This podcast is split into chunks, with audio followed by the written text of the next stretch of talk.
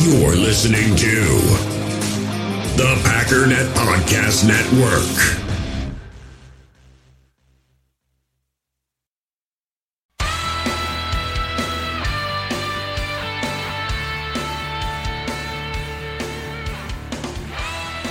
Ladies and gentlemen, welcome once again to the Packernet Podcast. I am your host and resident fanalist, as always, Ryan Schlip. Check us out online, packernet.com. Find me on Twitter, pack underscore daddy. So I got to be honest, man. I am I am not looking forward to doing this podcast. I'm just not, um, because th- there's really conflicting stuff going on, and you can see it in the fan base, and the fan base is starting to get a little restless. So during the game, it was unanimous that everybody was furious about Aaron Rodgers in the Green Bay Packers performance pretty much across the board. It was unanimous. But then what happens is some fans start to get perspective. And then in the midst of that perspective, they act like they never were upset at any point. And the people who are still upset and have not found their same level of perspective are terrible fans who should not be allowed to be called fans. And that's when the war starts. They believe that it is your obligation to pretend that those horrible things that happened, that they saw happen, never happened. And that anybody who says that those horrible things happened are terrible people. The defense was great. Aaron Rodgers is fine. And the problem that I have is that I can't do that. Now I'm I'm fine with perspective and I would I'm very excited to move on to the part where we look at this in terms of perspective and positivity and all that stuff. But I can't sit here with a Packers podcast with a goal of talking about what happened and what it means without talking about how absolutely garbage, dog crap that performance was. Pardon my French. That was pathetic. That was embarrassing. That was horrible. Nobody could do anything. And Aaron Rodgers, that I mean, it, it's it's horrible to say that that's the worst I've seen Aaron Rodgers in a long time, considering we just talked about not very long ago how Aaron Rodgers had the worst game of his entire career. This is now what the third time we've seen Aaron Rodgers have the worst game of his career. I mean, one of them PFF didn't verify, but this is now the third time since the bye week that we're sitting here going, "Gee, what's up with this guy?" Suddenly we can't stop the run.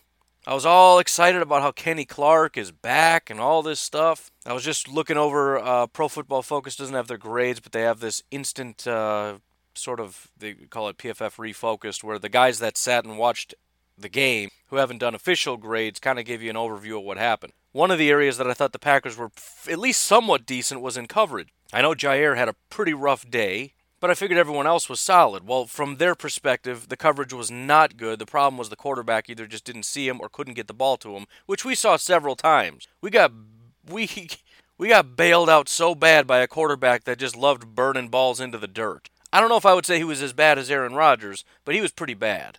He he looked like a third string quarterback. And yes, I'm implying that Aaron Rodgers looked like a third string quarterback because he did. He, he, he literally broke a record for incompletions. Don't come at me about how I'm over exaggerating. That was pathetic. And then the, the insistence that we have to keep doing it. Look, I love the confidence of this team, but it's, it's going to be the death of them because they literally believe they can do anything they want. There's never anything in anybody's mind that says, you know what, maybe we're not super good in this area and we shouldn't do that.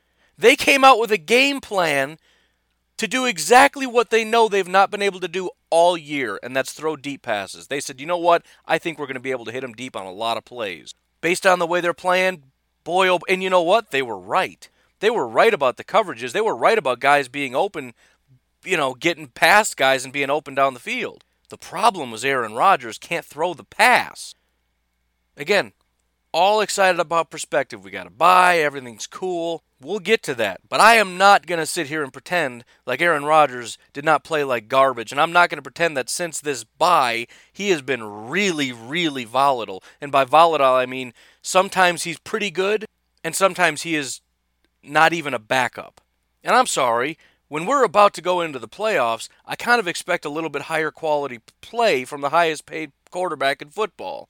I, you know, I'll, I'll, I'll be completely honest. I, I was borderline upset at the press conference. And, and, I- and I get that that's probably good for Aaron Rodgers to go up and be like, I don't know, man, I was just a little off today. You know, shake it off and move on. But at the same time, I'd like a little bit more urgency, a little bit more fire from Aaron Rodgers on the inside going, you know what? That was really bad. Something needs to change. Whether it's my preparation, whether it's my assumptions that I can just do whatever. You know, we always hear about Russell Wilson and the hard work he puts in. You see Drew Brees, there's videos of him, somebody taking a video of him out in the stadium by himself practicing, and guys coming out saying that's who he is. He's the hardest working guy. That's why he never.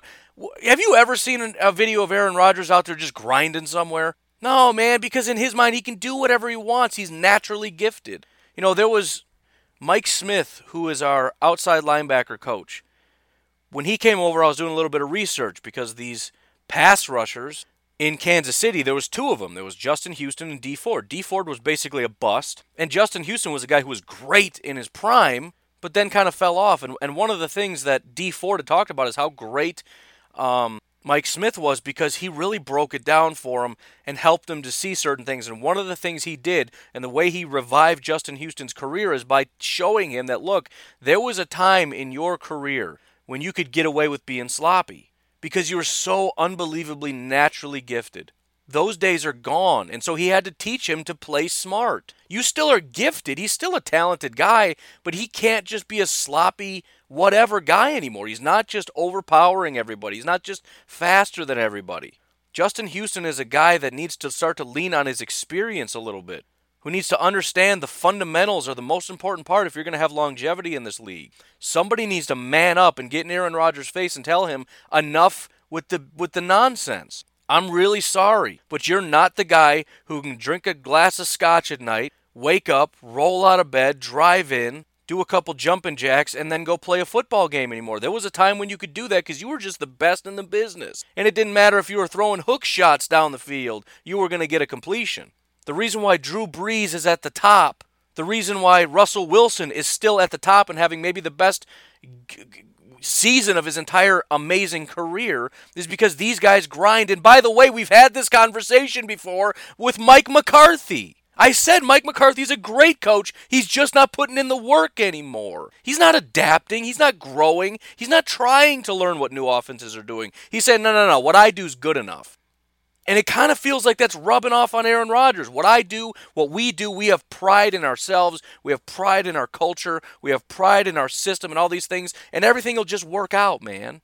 No, garbage. I need Aaron Rodgers to lovingly go to Danica and say, Danica, dear, I love you with all my blah, blah, blah, blah, blah, blah, blah. But I'm going to need you to go to this billion dollar Malibu mansion we bought by yourself Go hang out and do whatever it is you do. I'm going to be locked away somewhere with no cell phone and no communication. Here's the number of a guy who works in the building that can get a hold of me in case of emergencies. But me and Jimmy Graham and Marquez and Danny Vitale and Allen Lazard and, and Davante, we're going to be locked in a, in a warehouse somewhere. Incommunicado because we actually care about winning a Super Bowl. We're not going to be out prancing around. We're not going to be hanging out in Malibu because we actually care. So, yeah, I'm, I'm going to take a week to practice with my guys. That's what I'm going to do because I care. And you know what? I'm going to wake up early and I'm going to practice really hard. And I'm not going to go to bed until it's really, really dark because it gets dark kind of early, so it doesn't mean much. I mean, really, really dark. And I'm going to eat right, take my vitamins, say my prayers, the whole Hulk Hogan thing, and we're going to come out firing. And we're going to do nothing but work and grind. Because there's no question Aaron Rodgers is still inhuman in his talent. I just don't know if there's passion. When a guy is, is butted up to a 13 win season and a bye week and the playoffs and probably his best shot at a Super Bowl, one of the best in his entire career. This defense is playing out of it. They're out of their minds. Best pass rush unit he's ever had corners that, you know, they're on again, off again, but they're a pretty good unit. And he was the anchor in this Lions game in which they almost lost their bye because of him. And he goes to the podium, he's like, I don't know, it's a little bit off. I'm going to go back home and drink a little scotch and watch a football game and, you know, see what happens. And I felt good about the throws, you know, I felt really good. It just wasn't there. I don't know, it was weird. Was it weird? That's because of a lack of practice. And I understand everybody had a little bit less practice because you got Christmas off, whatever. Fine, don't do that again. If you can't take a day off or two days off and not be terrible, stop taking days off. You got a whole off season coming up. You and Danica can go to Malibu. You can go hang out with the Dalai Lama. Do whatever you want to do. Go swim with sharks. I don't care what you do in the off season. You've got like a couple weeks to man up and do your job. Jaire, talking to you, bud. Couple weeks. Man up. They were talking about you as Darrelle Revis. You ain't been Darrelle Revis since week two. I, I, I love that they all got swag and they got energy and we can do whatever we want. The problem is they take it too far. And then they're shocked when a team like the Lions starts bashing them in the mouth. Well, what, what, what is this? I thought we were supposed to just roll in here and get a W. I, I didn't even know we were going to have to play today. I thought they would just forfeit. In, in absolute abject fear and horror of us walking in the building, I thought they'd just quit. I actually got to sit here and play and throw passes and cover receivers? Gee, oh golly, oh my, oh me. Who'd have thought? I'm sorry, but we got to wake up now.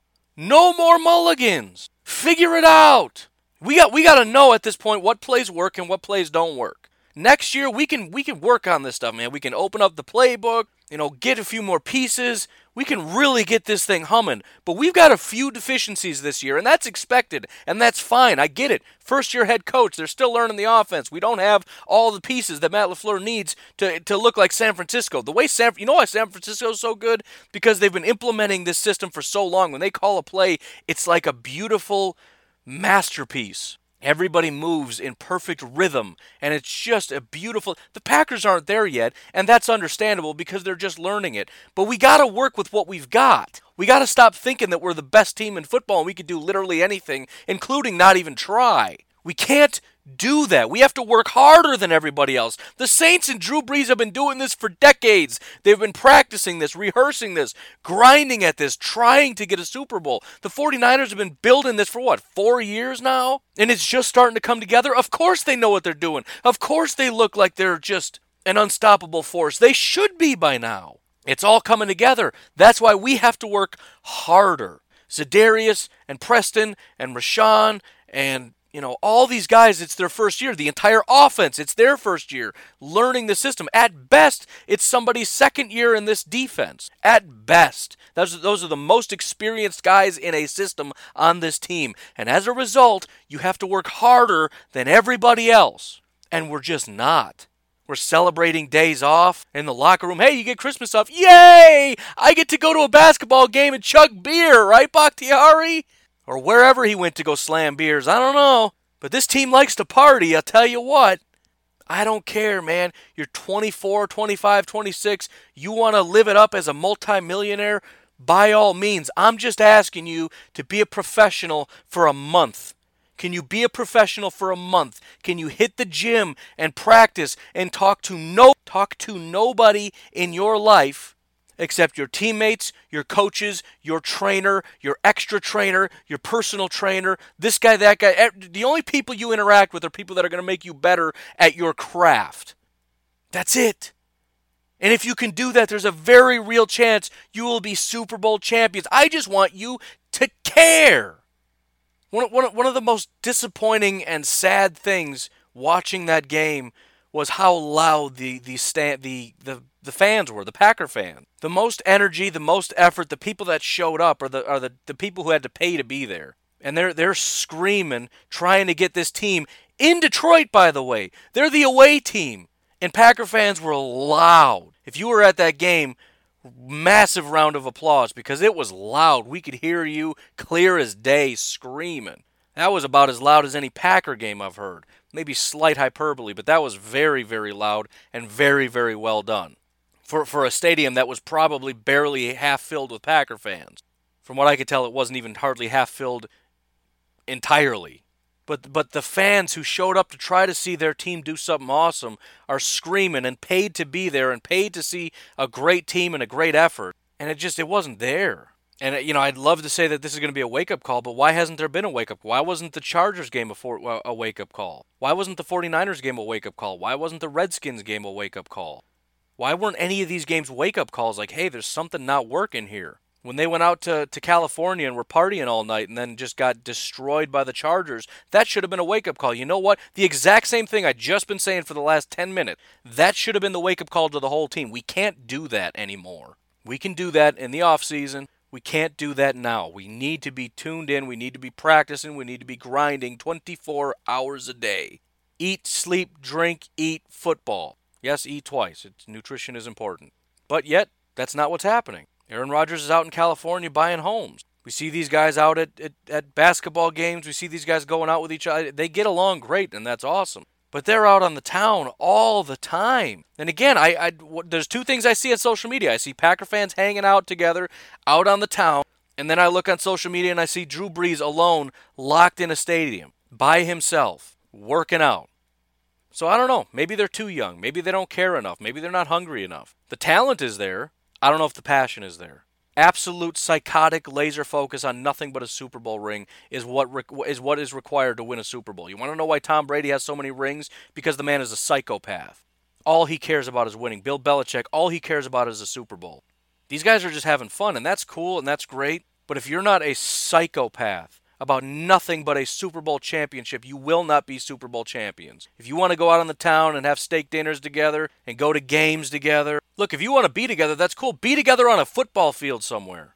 Russell Wilson does that. He, he in the off season, he calls up his wide receivers. They go out and work out together. Never once have I heard Aaron Rodgers do that. He's out again with Dalai Lama swimming with sharks, driving around with Danica. He's tooling, tr- traveling the world. Why not work out with your guys? I'm not even saying you can't do fun stuff. Dude, you, you can, I mean, February, March, April, May, June, July.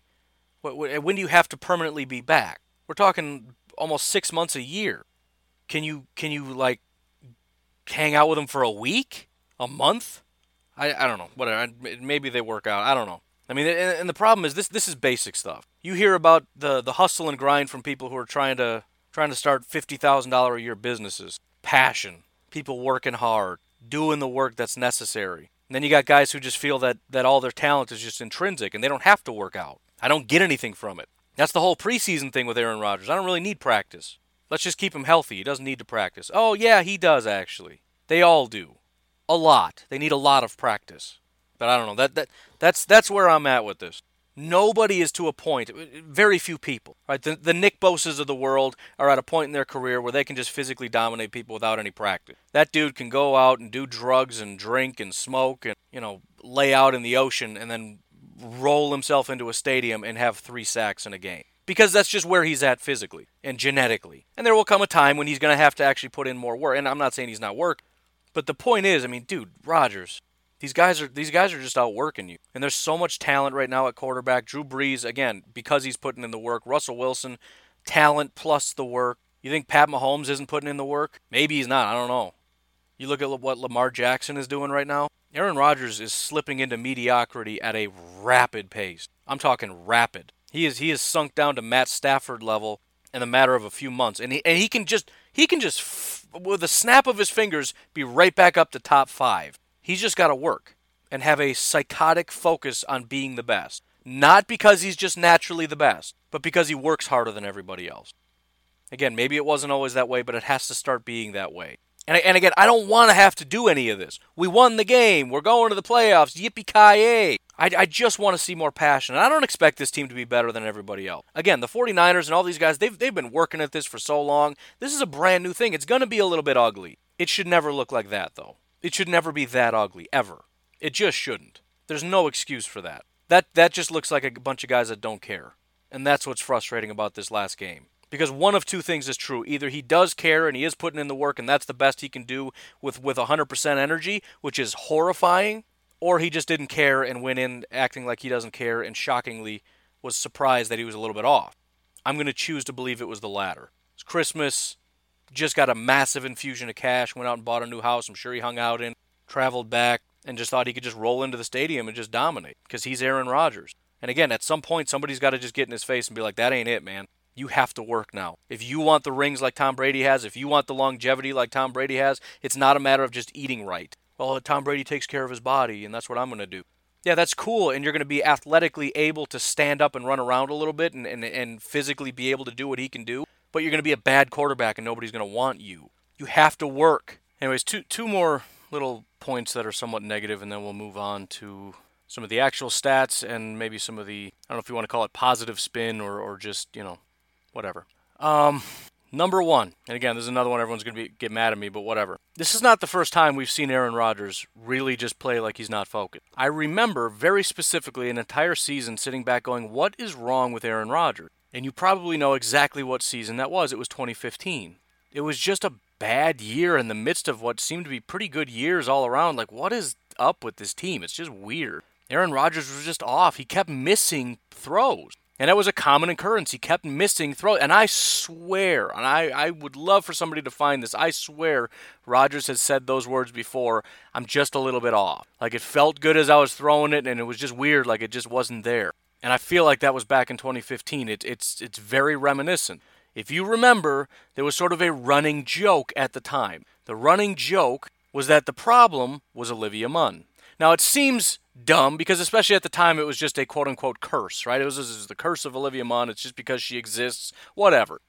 Strangely enough, Olivia Munn went bye bye, and 2016 was actually a really good year for Aaron Rodgers. I said again, as a joke, this year, when Danica came on board, I don't care, but if he has another down year, I want her gone. Now, here, here's the thing. I don't, I don't want her, you know, whatever. It's his life. He can do whatever. I'm glad. I'm happy for him, all that stuff. But I do believe that this ties into Aaron Rodgers' focus issue. Aaron Rodgers has other priorities. And look, that's the right thing relationally. If I was a marriage counselor or whatever, I would say, yeah, you need to be more focused on her than your football career. As a Packer fan, I don't like that plan so much. And again, I'm not saying he needs to abandon her. Maybe this week. But again, I, I, I legitimately think it's a focus issue. And don't act like you don't have a friend who, when they get into a relationship, that person is the only thing that matters in their universe. You know exactly who those kinds of people are. Some people are just that way. They abandon their friends. They just they shut down everybody. They they cut off their family. They cut off their friends, and they do nothing but dedicate their time, their money, and their energy to this one person. These guys started dating. They literally traveled the country together, and now they just bought a thirty million dollar mansion in Malibu together. They they bought it together. They're going to move in together. They they just started dating. Again, I, I don't you know it's his relationship, whatever. But my point is the focus. Can you do those things and still keep football number one priority? To still have the drive and the passion to be number one. And it's a sacrifice. And it's not just football. You listen listen to CEOs. It'll terrify. If you want to be a business owner, if you want to be a great, you know, multi-million dollar, multi-billion dollar business owner someday, if you have those aspirations, you know, there, there's this misconception that you know if you just started in a garage, it's almost like it's just this luck of the draw. Like everyone, every once in a while, one of these guys ends up just striking it big. No, man, go look at the time they put in. Go look at the strain that's on their relationships and their family. This is what other football players are doing. This is the time that these guys are putting in. And they either have family and friends that understand that and respect that, or they're just cut off. And again, I'm not asking for him to do anything damaging to his relationship. I just tend to think the lack of focus is from a guy who likes to enjoy life, who has friends that he likes to hang out with. When he gets into relationships, that's the most important thing in his life. And him and Danica are off doing what? I mean, he just apparently did a podcast with her. They were out buying houses together. This is what they did prior to this horrible performance against the Lions. And this again, this isn't his first horrible performance. He has to know that it's because he's not putting in enough work, but he doesn't want to put in any more work. And it's not just Rodgers. This is a this is a thing team wide. You know, when Rashan and Za'Darius and who was it, Kingsley Keke, who was the other one that was in the car that got busted for weed? Again, I, I don't really super care. It's just the where where is that CEO passion? Where's that Jeff Bezos? I'm gonna work 40 hours in a day passion that psychotic grind that there's always somebody that's coming to take my job and I'm not going to let them. And these guys do it for 20, 30 years. And yeah, a lot of them started these companies in their 20s. So it's not like, well, these are 20 year old millionaires. What do you expect? I expect you to have the passion to want to be the best. I thought that's what got you here, is this psychotic passion and drive to get here, but now you get a paycheck. Yeah, whatever. Rodgers is acting like he doesn't even want another paycheck. I don't know. I don't I don't I don't know. I don't know if there's going to be that. That that moment in which Aaron Rodgers goes to whether it's Danica or his friends or his family or whatever, and says, Look, I, I need to focus on football right now. This needs to be my priority. And I'd be stunned if Danica just decided then I'm leaving because of that. I don't think that's the case. I think Aaron Rodgers just wants to dedicate his time and his energy to her and to whatever else he wants to do commercials, travel, scotch, watching Game of Thrones reruns. And, and, and, and, and listen, when you're at the highest level and doing that, you will fail. This is true in business, it's true in football. Any anything in which it's a high competitive arena and you're at the top, you either work night and day or you fail. If Jeff Bezos decides tomorrow that he's going to stop working, if Elon Musk decides tomorrow that he's going to stop working 22 hour days, they're done. Their companies are over. And again, we, we see Drew Brees, we see Russell Wilson, we know Lamar, we know these guys are just are grinding and they're not going to stop. And and so insofar as the culture has changed in a positive way for the Packers locker room, there there might need to be another little tweak. And that is in this place we work hard. And I kind of think that they went the opposite direction. It's much more laid back. And it's great and it's working to a to a large degree, but you get these wild, volatile swings to where you have a pile of talent that just thinks they can show up and dominate anyone any day of the week. And and interestingly enough, should have been a break by now. It is interesting how they always seem to have just enough to meet their competition, don't they? I mean, th- there's a few exceptions, both of which, by the way, were on the West Coast, and then the Eagles game, which is weird. But but minus those, they always seem to have just enough to beat their competition. As in, when we go up against the Lions, I don't have to care, and then they play poorly because they didn't really care. But then they muster just enough to win. But yet, when you go up against the Vikings, it seems as though they work really hard to want to beat the Vikings, and they do because they're that good of a football team. Because that's what got their focus and attention and said, we got to grind this week. Now, my preference is you just don't stop.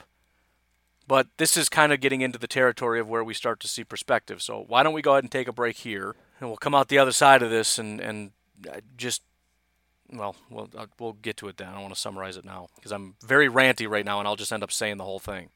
All right, folks, this is it. We got a couple weeks to figure it out. But there's no more regular season games. We got to make a decision on whether or not we're actually going to go watch the Green Bay Packers play in the playoff. Unfortunately, this first game is going to be at home, so we've got an opportunity to watch a team that actually has a very good chance of winning a playoff game at home, and it's just going to happen in a couple weeks. And maybe this never occurred to you before, so let me say it to you. You can be there. What I would encourage you to do is download the Vivid Seats app, just peruse through it. Go see what the ticket prices are. See if you'd be willing to buy a ticket and take somebody with you to go watch what is probably going to be a pretty historic game one way or another. Because that's just what Packers playoff games are. Remember, they've got the 100% buyer guarantee. They've got the credits that you can earn when you make your purchase. And if you're a first time buyer, use promo code OVERTIME and you can receive a discount of up to $100.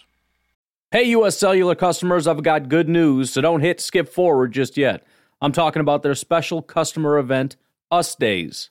What's Us Days? It means exclusive offers just for their customers, just to say thanks, like up to $1,200 to upgrade to any new phone. No, I didn't just misread that. That's up to $1,200 off. They must really like you. Us Days at US Cellular, exclusive offers just for you, just to say thanks. Right now, US Cellular customers get up to $1,200 to upgrade to any new phone. Terms apply. All right, so a couple things that I just saw on Twitter as people are starting to do their I don't want to call it a post mortem because we won the game, but as they kind of pick apart some of the negative things here, um, here's a stat from Pro Football Focus. Rodgers, 17 passes, 20 plus yards downfield yesterday, most we've ever seen. You know, for a team that has not been able to really execute deep ball passes all year long, to break a record for uh, deep passes, 17, and also consequently breaking the record for most incompletions in a game, I feel like game plan needs to kind of come into play here a little bit as well in terms of criticisms. I also saw this from Matt Schneidman. Aaron Rodgers' final 2019 stats passing touchdown 26, he's tied for eighth. Passing yards, he did crack 4,000, which is 11th, 4,002 yards. Interceptions, 4, tied for 36th. Completion percentage, 62%, tied for 21st. Passer rating, 95.4, third lowest since he became a starter in 2008. But all right, anyways, I, I think that that bigger point that I said toward the tail end of, of before the break there, that's what the team kind of is. They have enough talent to beat anybody. Not saying easily, but they do. I mean, if you can beat Minnesota at home, that's that's pretty much that's that's top tier right there. That is not easily done. It was not expected to happen, and it happened. And to be honest, it happened relatively easily. As I said before, if it wasn't for all those perfectly placed punches that turned to turnovers, that probably would have been a blowout of the Minnesota Vikings at home. So we know the talent is there. And, and listen, for whatever reason, they just will not dominate a team. They will play down to the competition, they will play up to the competition. I don't like it. I vented my frustration prior to the break. That's over with. This is what the team is. And I'm willing to bet that they're going to have a little bit more respect for whoever comes to Lambeau. I'm willing to bet they're not going to take a bunch of time off and not take this seriously when the New Orleans Saints or whoever comes to Green Bay, which, by the way, let's look at that really quickly. As it stands right now, the only team we cannot play is the Minnesota Vikings because if they win, which let's hope that they do, although I don't know if we want that. I don't know. Let, us work through it. If so, so here's the games that are going on in the NFC next week. You've got the Minnesota Vikings against the New Orleans Saints. That's obviously happening in New Orleans. Then you have Seattle going to play the Eagles in Philadelphia. So if the if the Saints win, they're coming to Green Bay because they're the highest seed. They come straight to Green Bay, and then either Seattle or Philadelphia goes to San Francisco. Now, the here's sort of the good news here is the way that the Packers stay home is if somebody goes to San Francisco and beats them, and then they have to come to Green Bay. I think the team that is most equipped to do that is the Seattle Seahawks. I know we just saw them lose, but that was a very close game that they should have won, and they already beat them in San Francisco. They can do it again. And this is a much more battle tested team. Let's not forget, San Francisco got Bosa because they were drafting, what, second overall? They're a very good team, but they're not exactly battle, battle tested as far as the playoffs go as a team. Seattle certainly is. They've been here before. And so if the Packers can beat the Saints, which is certainly not a foregone conclusion, that is a very good team right there. But if that were to happen, then there's a possibility that, that Seattle then has to come to Green Bay, which I actually think might be an easier game than the Saints. I know a lot of people think Drew Brees is just going to fall apart and play like garbage, and the Saints are going to be terrible because it's a little bit chilly in in January, you know, at five o'clock. But um, I don't know. Either way, that would be a scenario. As far as good scenarios go, that would be one of them. The other would be that Minnesota wins. They go to play the San Francisco 49ers, and we play either the, the Seattle Seahawks or the Eagles. Kind of hard to say which team you'd rather play. Obviously, the easy choice would be the Eagles because they're less good but they've already beat us at home. So I don't know if you want to play an Eagles team that just beat the Seahawks in Seattle and is now coming to. Oh no, they would be in Philadelphia. So that would help. Help with the psyche of things. like, oh no, here comes a hot Eagles team. And then from there, really, really, really want the Minnesota Vikings to beat the 49ers. Well, I guess you don't have to root for that. I probably would because I believe strongly, and for good reason, that the Packers can do it a third time. There's also that horrifying fear that if that were to happen and the Vikings win and get their vengeance, not only do the Vikings knock us out of the playoffs, but then they go on to the Super Bowl, which is just the worst day of anybody's life. Nobody wants that. But I suppose we should be strong enough to take our chances in that. Because I don't know if we want San Francisco coming here. But the bottom line is these are the teams that any single one of these teams we may be playing the 49ers, the Vikings, the Saints, the Seahawks, and the Eagles. And then, of course, in the AFC if you get to the Super Bowl. So the point is, they're going to be playing up to a lot of competition. And the only team that maybe they would be sleeping on is a team that just stomped them out at home earlier in the regular season. So there's no reason they should be doubting them. And and look, this is what the team is. They're a 13 win team and every somebody on Twitter said, "I have no idea how this got this team got to 13 wins." And my response to them on Twitter was, "This is how. This game right here is exactly how. They've done this all year. They play right up to the level of the competition so that when they play right up to the level of a bad competitor, people look at them and say, they're, "Well, then they're a bad team because they're just as good as the Lions. They're just as good as the Redskins." Which means they're bad. However, they can also play up to the competition of the Minnesota Vikings, which should mean they're just as good as the Vikings, but nobody wants to give them credit for that, which doesn't really make a whole lot of sense. If you think about it, just random example, because that's what I do. You know those punching machines? You, you punch the little thing and it tells you how hard your punch was. If you punch once, and I don't even know what the metric is, but let's say it's 1 to a 1,000. If you punch once and it's like a 200, and then you punch a second time and it's 900, is anybody going to look at him and be like, that dude's a wuss, dude? He only got 200. I bet he can't even punch hard. I'll fight him right now that would be a bad idea. Because the the fact of the matter is, if, you're a really weak person, you physically can't hit that machine and make it say 900. If you're a strong person, you can have a misfire and it'll say 200. So to assume that the Packers are only as good as they were, in other words, to look at their 13 and 3 team and say, well, they're only about as good as the Lions is kind of silly. I don't know why it has to be this way. I don't know why they play down to competition. I can't explain it. I, I again, I did my best to explain it in the previous segment. But I also know that this is a 13 and 3 team because they can play up to competition. And if people want to doubt them, that's fine. Yeah, they play down to competition. I don't know why. But they're 13 and 3 team because they beat really good teams also. Because they have a very good record against teams with winning records. And you can play that game with anybody. Go find me a team that's done better against teams with winning records. They haven't had the hardest schedule, but they haven't had the easiest schedule. They beat the Vikings at home. Nobody else has done that. If you don't want to give them credit for that, okay. And yeah, technically the Bears have done that too now, but I think that was slightly different circumstances. But, you know, I, I guess props to them. And by the way, I'm very happy. As much as it would be nice for the Bears to go seven and nine instead of eight and eight, um, the fact of the matter is everybody's looking at this saying it was a close race between Green Bay and Minnesota. Excuse me, 13 and three and 10 and six. What exactly is close about that? Nobody's going to look back in history and go, "Ooh, this was a close race between the Packers and the Vikings." Nobody's going to. There, there's always tight races in the NFC North. Every year that the Packers won the North, it felt like it was it was up again. The last week of the season was to win the North. The last game of the season was the game to see who wins the North. That was certainly not the case this year. The Packers are three wins ahead. In fact, the Bears were closer to being number two than the Vikings were to being number one. The Vikings only had two wins on the Bears. By the way, they went 0 2 against the Bears. But but the Bears had eight wins, the Vikings had 10 wins, the Packers had 13 wins. You do the math. But look, that, that, that, that's that's the whole thing, right? We're just going to have to embrace this because we have no other choice. I don't want this to be the case. I want them to just work and to grind and just to, to be the best and to dominate.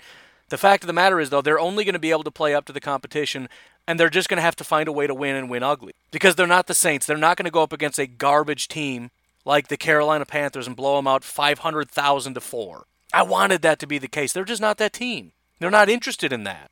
The, the Saints are just always on, man. They're just always at 100 all day long. The Packers are just like dialing it up for whatever they need for that week. And then they barely squeak it out, right? The, the Lions are like a, a, a 40 or a 4 out of 10. So we're just going to crank it up to about 4.5. And, and hopefully that's enough.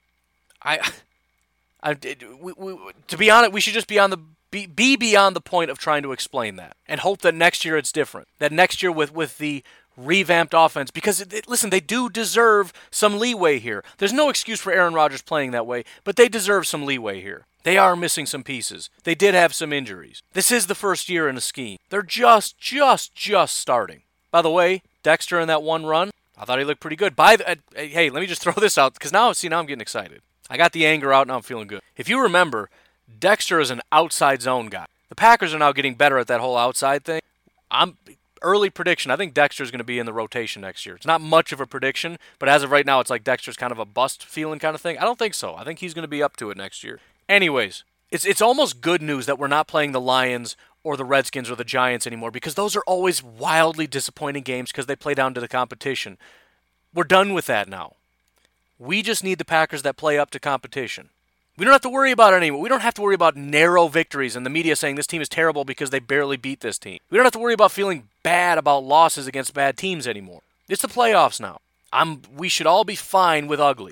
There's no expectation of blowouts. We don't need to worry about, you know, winning 40 to 10. None of that. I don't care if you win 2 to 1. I don't know how you do it. I don't care. I don't care if it's 50 to 51 just win. That's it. That's all that matters anymore. And the good thing is, that's all the Packers have ever done. There's no if they awarded style points in the NFL, the Packers would maybe have like one. You you have been awarded one style point. This has been just an ugly, sloppy grind. But you know what? It's an ugly, sloppy grind to 13 wins. By the way, the only teams with 13 wins so far are the Saints and the 49ers, and then Baltimore obviously has 14. Kansas City's only got 12. New England's only got 12. That pretty good Seahawks team has 11. So so so that's that's the thing, right? Everybody's asking, well, how in the world are the Packers going to win these games? I don't know. How did they get to 13 wins? I don't know. I don't have an answer. I don't need an answer. They find a way. And of course, that's not a guarantee. They've got three losses, just like the 49ers have three losses. A lot of teams that are really good find ways to lose. It's not a matter of anything being guaranteed, it's a matter of can they find a way? And the obvious answer is yes. So I, I get the confusion. I get the media looking at them like a dog with the, the head going crossway, like, what? And saying that this team isn't because most of these teams would have blown out Detroit. However, most of these teams would have lost to Minnesota. The only real question is do they have the two questions? Do they have enough talent to win these games? Will they bring that to the table when the time comes? Number one, yes, they do.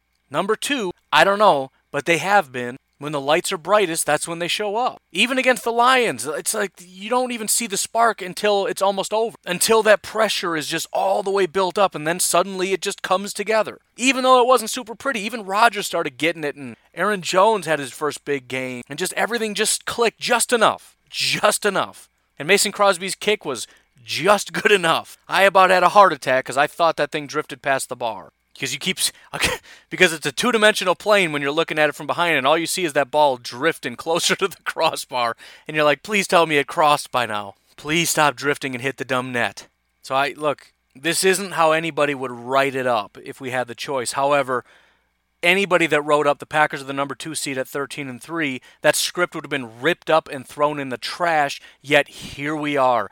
Again, I can't explain it. I'm not going to sit here and try to coddle the media through figuring this out. If they want to just say they're trash, they don't belong to the worst 13 and 3 team, they're going to lose in the first. I don't care. That's fine. They're missing the whole big picture of how they even got here. That's the thing. We've been saying this since week one. Literally, I remember watching that game and afterwards on this podcast saying that was an unbelievable defensive performance, but if the offense doesn't improve, we're not going anywhere. And then when the offense started to improve, the defense started to fall off, and it's like, well, if the defense doesn't improve, we're not going anywhere. If this happens again, we're not going anywhere. If this happens, we're not going. All year long, I've been saying it, you've been saying it, the media's been saying it, everybody's been saying it, yet here we are second seed, 13 and 3. It's it's weird, but it is what it is. And so the, the Packers are right where they belong. And and now it's just it's it's you start over. And and when when the game time comes, whether it's the Saints or the Seahawks or the Eagles, the only question is what team are we seeing over here and what team are we seeing over here? What version of the Seahawks are we going to see? What version of the Packers? And that's every game.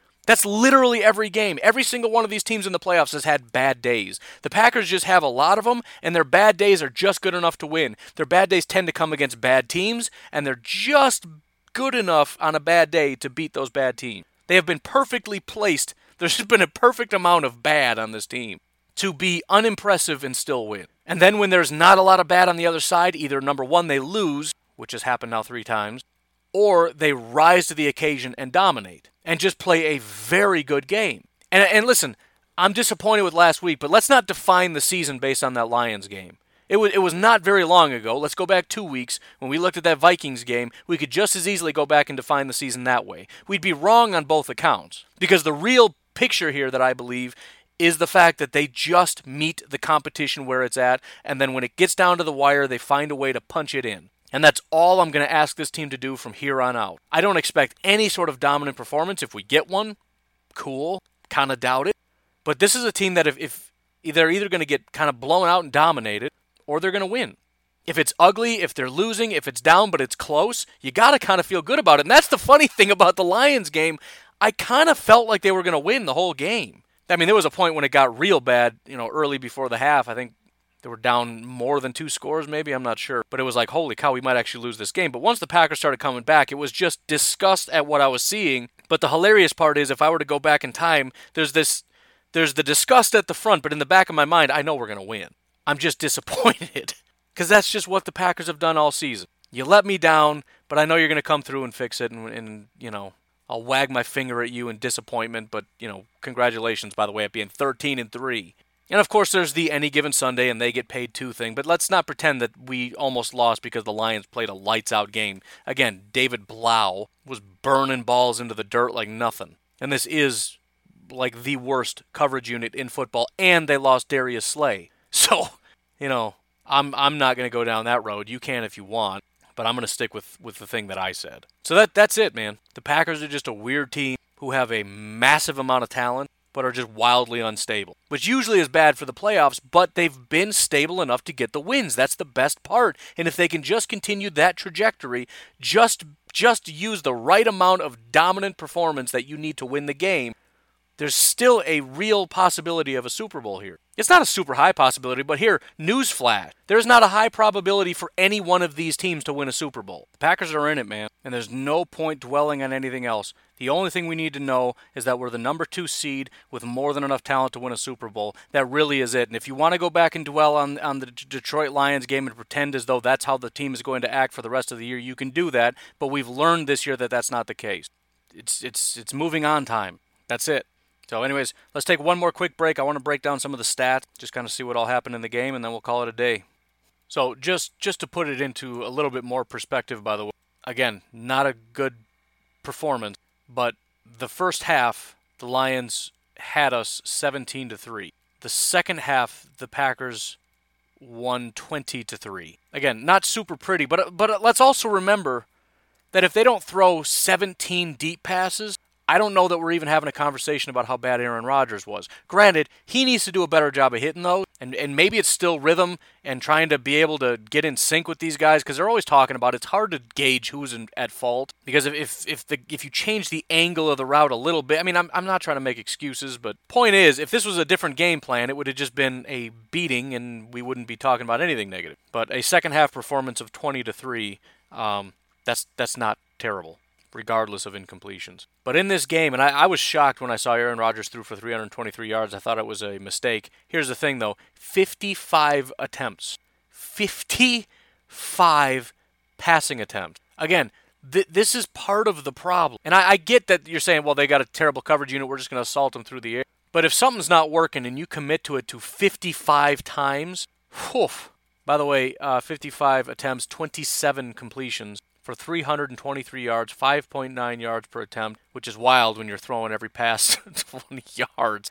Two touchdowns and a pick. His longest pass was 33 yards. He did connect on a couple. Only one sack, which isn't bad. David Blow had a terrible game. Yeah, I'm going to keep calling him that. 29 attempts, 12 completions, 122 yards, 4.2 yards per attempt, zero touchdowns, and a pick. That's a rough day at the office, man, even for a third string quarterback. Aaron Jones, 25 attempts, exactly 100 yards, four yard average. You know, wasn't the best game in terms of just grinding out. I mean, he ground out a lot of hard yards, but uh, five first downs, and then he had a couple of big ones that uh, made a big difference. Tyler Ervin, one carry, 10 yards, and my man Dexter Williams, two attempts for nine yards, 4.5 yard average.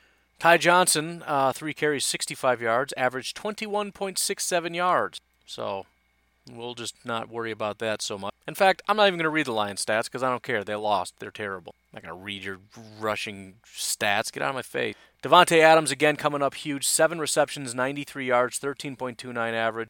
Ended up getting five first downs, very, very needed first downs, and a touchdown, 13 targets. Obviously, could have been a much better day, but we won't talk about incompletions anymore. Uh, Jimmy Graham, surprised to see this. I feel like he caught one pass. Apparently, he caught four for 49 yards uh, including a 20 yard pass, converted three first downs, 34 yards after the catch, which is something he's actually very good at. And then Allen Lazard, who I think has solidified himself as the number two. Not to say somebody might not step up and have a better day sometime, but it's been ever since Allen Lazard peaked, he's been pretty consistently the top guy. Again, maybe, you know, Kumerow steps up for a day or that's probably it.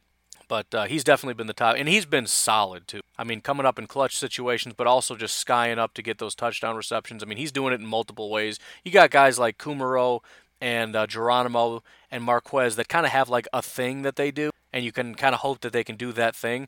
I think Allen Lazard is, is kind of a guy that can do more than one thing, which is kind of nice. But Geronimo actually came up in a few big clutch catches. And, and, this is one of the positive things, too. And there were drops, and that was pretty negative for the receivers. But we did see a good mix of, of guys. Geronimo with three receptions, only fumbled one of them, which is great. Uh, 17 yards, ended up converting one first down. Marquez came up with two receptions for 19 yards. Got us that one really clutch third down conversion. Tonyan had two for nine yards. Aaron Jones had two receptions for 43 yards, obviously the one really big one. Uh, both of those catches were first down conversions, which are really big things, right? I, I keep mentioning first down conversion, and it's for a reason. I actually like the Packers' ability to move the sticks, assuming it's not third and like seven or longer. If, if it's third and six ish, even third and seven, I feel relatively good about their ability to find somebody. You know, usually it's going to be Davante, but you got Jimmy, you got Lazard, you got Allison. You apparently we got Scantling on occasion. Aaron Jones. I mean, only two receptions. Both of them were you know first downs. Ervin had one for five and a first down. Kumerow only one of seven, and then Marcedes Lewis had one, and that was also a first down conversion. So everybody uh, in total, you had Davante, Jimmy Graham, Allen Lazard, Jimmy Graham, uh, Marquez, Aaron Jones, Tyler Ervin, and Marcedes Lewis all helping get first down, all coming up. And I don't know if you know, obviously, not all these are third down conversions, but that's that's that's big. And I and listen, like I said, this is what I think the Packers offense should be: convert first downs. Don't don't worry about touchdowns when you're on the 25 yard line. Don't worry about skipping to the 50 yard line by throwing a 30 yard pass. Just get 10 yards. And I think they're really, really good at that. I think Jimmy Graham is an asset. Allen Lazard, Davante is just so incredibly clutch. If it's third and five, it's almost automatic to Davante. They're so good at that, but they just don't want to utilize it. You know, first and 10, and you throw a 30 yard pass that's incomplete. Now it's second and 10, you run the ball, get two yards, you're in third and eight because you just don't stick to your identity. And I, listen, I get it. You don't want to be too one dimensional, and you got to keep them honest, and you want to attack their weaknesses. Cool. I think the Packers actually have a very strong strength and identity, and they should play to it until they realize they can't. And I, listen, I know the running game didn't look pretty, but you got three guys that averaged over four yards a carry. So I'm not going to sit here and cry about that. Um, a couple other things. Kickoff return, Tyler Ervin, four returns, 89 yards, 22.25 average. Not terrible. His longest was 33 yards, which is awesome. Punt returns, he had two for 17 yards, 8.5 average. J.K. Scott, by the way, if we're going to mention somebody who had a great day, J.K. Scott, oh my goodness. I, I mean, I, when was the last time you saw a Packers kicker kick the ball where it hits right, like right at the half yard mark and then bounces the correct direction. He had one, I think, immediately after that hit the one and went the wrong direction, which even that I'm not going to be mad because that is pinpoint accuracy. And if we just had somebody down there, it would have been caught at the one yard line. But he was very, very clutch. Five punts, 221 yards, 44.2 average. His longest was 51 yards. Only one touchback. Two of them were pinned inside the 20. Don't have hang time stats yet. I'll have that tomorrow with PFF. And then Crosby, two of two on his PATs, three of four on field goals, which ended up being pretty clutch. The only one he missed was a 51 yard field goal, which obviously is very forgivable. But we needed Mason Crosby in a big way. He had to kick um, six times, and he made five out of those six, and he kicked the one that mattered the most when it came down to it. Very, very awesome for Mason to be able to be the game winner in that game. Defensive statistics that stick out. Obviously, Blake got the most tackles. Not bragging on him, just saying number. Amos was right behind him. And then um, sacks. Blake Martinez had one as far as official sacks. We'll look at PFF tomorrow. I'm sure they might credit a few others. And according to PFF, also, I was a little bit, I'm not going to say disappointed because it's ridiculous to expect Za'Darius to have games like he did against Minnesota every single week. But I was kind of hoping he can come up in a little more clutch situations. But looking at what PFF said, apparently he was living in the backfield again against the run and against the pass.